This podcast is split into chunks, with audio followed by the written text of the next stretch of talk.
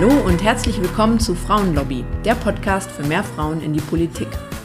Dieser Podcast ist für alle, speziell für alle Frauen, die in Anbetracht unserer Weltlage häufig mal so das Gefühl haben, Mensch, eigentlich ist doch jetzt die Zeit, selber aktiv zu werden, mitzumischen in der Politik. Dann kannst du dich hier gerne mal herantasten und reinhören, wie Politik und Parteipolitik in der Praxis eigentlich so aussehen. Und wenn du bereits aktiv bist, dann hoffe ich natürlich, dass meine Gäste und ich dir ein Gegenüber sein können, dass wir dir jede Menge Input und Inspiration liefern, um dich auf deinem Weg zu stärken. Ich heiße Julia Post, bin seit 2015 politisch aktiv und seit 2020 bin ich ehrenamtliche Stadträtin in München. Hier will ich einen Raum zum überparteilichen Erfahrungsaustausch, für Skillsharing schaffen und auch Punkte aus dem politischen Alltag thematisieren, die meiner Meinung nach mehr Aufmerksamkeit verdient haben.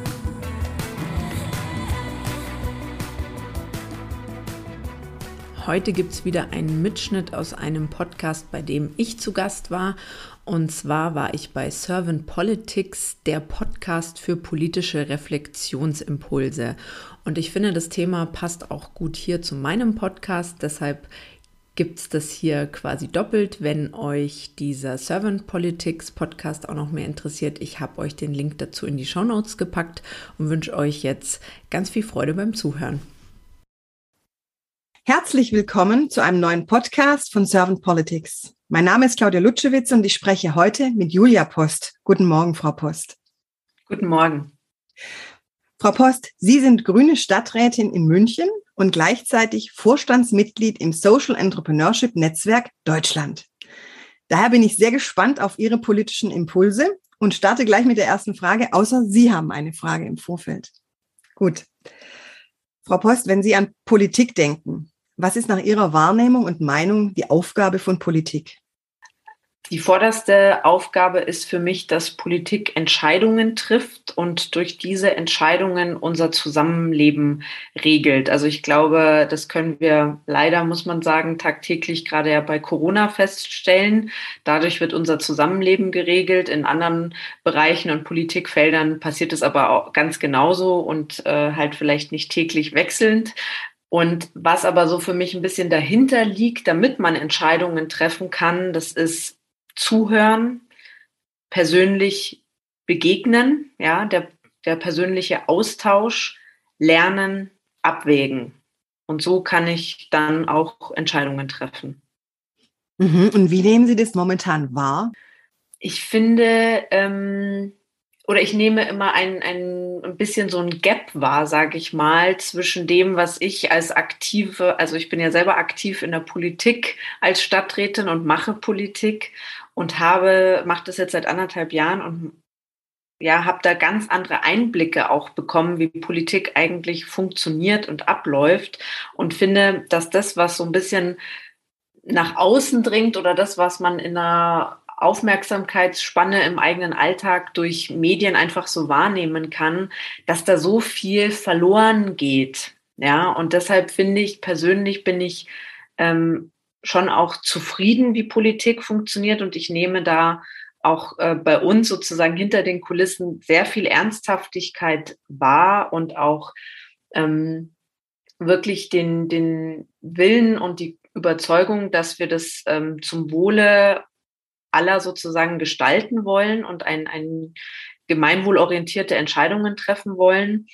Ähm, und ich glaube, dass man einfach so, wie, wie man das dann nach außen transportiert, dass die Aufmerksamkeitsspanne einfach kurz ist und man da auch oft einfach länger als drei Sätze bräuchte, um das erklären zu können. Und meine Erfahrung ist, wenn man das Menschen im persönlichen Gespräch oder ich bin auch sehr auf Social Media aktiv, je mehr man erklärt, desto eher werden auch Entscheidungen akzeptiert, die man vielleicht doof findet, ja. Also, ähm, aber sobald man es erklärt und, und erklären kann, wie, wie alles zusammenspielt, erlebe ich schon, dass das dann auch ähm, akzeptiert wird, nachvollzogen wird und dass man dann auch besser mit so einer Entscheidung leben kann.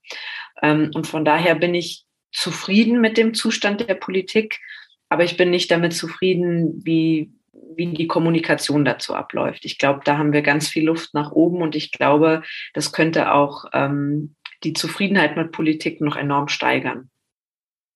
Auf jeden Fall denke ich, vielleicht die Klarheit und Transparenz könnte es steigern ja. und damit das Verständnis. Mhm. Wenn Sie so über Politik nachdenken, was haben Sie so für Herzenswünsche? Was wünschen Sie sich, sich für die Politik der Zukunft? Sie meinen so vom Politikstil sozusagen, also jetzt nicht thematisch, sondern. That's up to you, wie Sie es verstehen wollen. Also klar, ich habe so meine Herzensthemen, die, die mich auch zur Politik gebracht haben. Das ist ähm, vor allem einfach, dass wir die Klimakrise bekämpfen, dass wir sie aufhalten, dass wir sie abschwächen, muss man sagen, ist, ist äh, das realistischere Ziel. Ähm, ich mache das bei uns vor allem im Bereich äh, Wirtschaftspolitik. Das ist mir ein ganz großes Herzensanliegen, dass wir sozial-ökologische Geschäftsmodelle, dass die Vorfahrt verdient haben, dass wir die noch viel mehr äh, stärken, dass wir mehr Raum für Innovation und soziale Innovationen geben. Aber es ist auch tatsächlich mir ein großes Anliegen, die politische Kultur, den Politikstil weiterzuentwickeln. Und da ist es mir ein großes Anliegen, dass wir eben noch mehr auch in unserer Kommunikation zeigen können, dass es sehr viel um, dass es, dass es äh, um Menschen geht, dass wir wirklich auch viel in der persönlichen Begegnung sind, im Zuhören. Und ich muss sagen, das, was sich die Ampelkoalition vorgenommen hat, ähm, ich finde, das ist am Anfang auch gut gelungen. Ich bin gespannt, wie sich das in den Regierungsjahren äh, weiterentwickelt und weiter gelebt werden kann. Aber ich finde, der Ansatz, der gefällt mir gut. Und zwar so dieses, vielleicht habe ich auch nicht immer recht. Ja, vielleicht hat auch der andere recht. Und vielleicht werden unsere Lösungen, wenn wir viele verschiedene Perspektiven äh, mit einbeziehen, ja nur noch besser und auch so ein bisschen wegkommen von dieser Kommunikation. Ähm, ich, ich als Politikerin, ich rede immer nur äh, so, oder ich sage immer nur das, äh, wovon ich auch tausend Prozent überzeugt bin und spule ja auch oft so ein bisschen die, die ganzen Botschaften ab. Das finde ich persönlich ehrlich gesagt ziemlich schrecklich und mag ich auch nicht. Und ich finde, das ist einfach kein ehrlich, kein Dialog, wie man es auch im normalen Leben sozusagen führt, dass wir davon so ein bisschen wegkommen, mehr auf Zuhören, mehr auf verschiedene Ansätze einbeziehen und da auch Raum lassen, ja wirklich auch für Innovation in der Politik, weil wir Querschnitts äh, Aufgaben mehr angehen, mehr Perspektiven mit einbeziehen. Und dazu gehört dann auch, dass zum Beispiel ich nicht immer nur so stur meinen Fachbereich habe und wir so ein Schubladendenken auch verlassen. Mhm. Ich habe jetzt so ein bisschen rausgehört, dass auf jeden Fall diese Perspektivänderung oder der Blickwinkel für Sie sehr wichtig ist, dass da in der Politik die Politiker und die Politikerinnen auch mutig sind, diese zu ändern und vielleicht auch mutig sind, diese dann auch in Worte zu fassen und vielleicht auch den Mut aufbringen, mal zu sagen, okay, gestern hatte ich die Meinung, ich habe mich revidiert, weil ich heute das so sehe. Das habe ich so bei Ihnen jetzt ein bisschen rausgehört. Frau Post, lassen Sie uns mal in die Glaskugel reinschauen. Wenn Sie jetzt Bundeskanzlerin geworden wären und Sie hätten Ihr Team um sich zusammengeholt und Sie dürften jetzt im ersten Zug drei Themen nach vorne bringen, welche wären das? Also da muss ich davor schieben, ich äh, finde die Frage sehr gewagt, ähm, weil natürlich ähm, man auf dem Weg, bis man Bundeskanzlerin äh, werden würde, so viel noch lernt und auch ganz andere Einblicke hat. Das finde ich ist auch immer so klingt sehr schnell auch, finde ich, sehr anmaßend. So, ich, ich weiß es besser. Will ich mir nicht anmaßen. Ich finde, wie gesagt, man lernt auch sehr viel auf den Wegen und auch wenn man im Betrieb und hinter den Kulissen steckt, das finde ich ganz wichtig.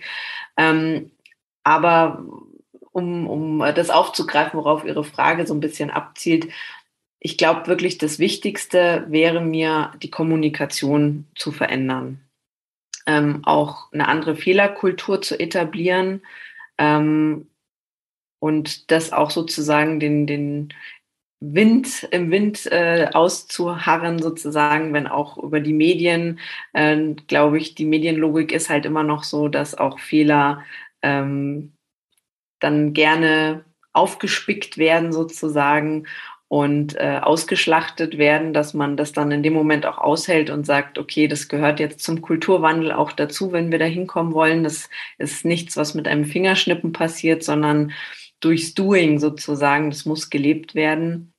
Und dann wäre mir ein ganz großes Anliegen, gerade eben auch so im Innovationsbereich, dass wir mehr eine wirkungs- und missionsorientierte Politik leben. Das bedeutet für mich, dass wir wirklich gucken, welche politischen Maßnahmen haben denn wirklich auch die Wirkung, die wir haben wollen, dass wir darauf äh, noch viel mehr unsere Entscheidungen abklopfen und dass wir gerade bei so Themen wie eben äh, Klimaschutz auch eine missionsorientierte Politik verfolgen. Was bedeutet das? Ja, wir haben eben die große Mission, wir müssen diesen Klimawandel, diese Klimakrise bekämpfen. Und dass wir so wie damals äh, die erste Mondlandung wirklich sagen, aus allen verschiedenen Politikbereichen was muss passieren, damit wir dieses eine Ziel auch wirklich ähm, erreichen. Dafür, dazu gehört dann für mich auch der Mut, ähm, Prioritäten zu setzen. Aber ich glaube, das ist äh, angebracht, um eben wirklich diese Mission zu erreichen. Vielen herzlichen Dank, Frau Post. Ich fand, da waren wunderbare Impulse mit dabei. Ich danke Ihnen ganz herzlich für Ihre Zeit und sage dann einfach mal, haben Sie einen schönen Tag und bis bald. Vielen Dank für die Einladung.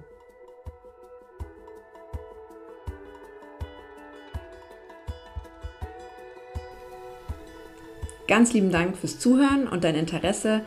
Ich hoffe, dass du ganz viel für dich mitnehmen konntest. Sollte das der Fall sein, ich freue mich natürlich über gute Bewertungen und Weiterempfehlungen. Wäre doch schön, wenn noch mehr Menschen Partei ergreifen. Abonnier den Podcast doch auch am besten gleich, sodass du keine Folge mehr verpasst. In der Zwischenzeit kannst du mir natürlich auch gerne auf meinen Social Media Kanälen folgen, die ich dir in die Show Notes packe. Dann bist du live dabei bei meinen ehrenamtlichen Aktivitäten und allem, was mir dort so widerfährt. Schreib mir auch gerne Themen und Fragen, die dich interessieren. Ich greife gerne alles auf, was die Community so bewegt. Bis bald zur nächsten Folge.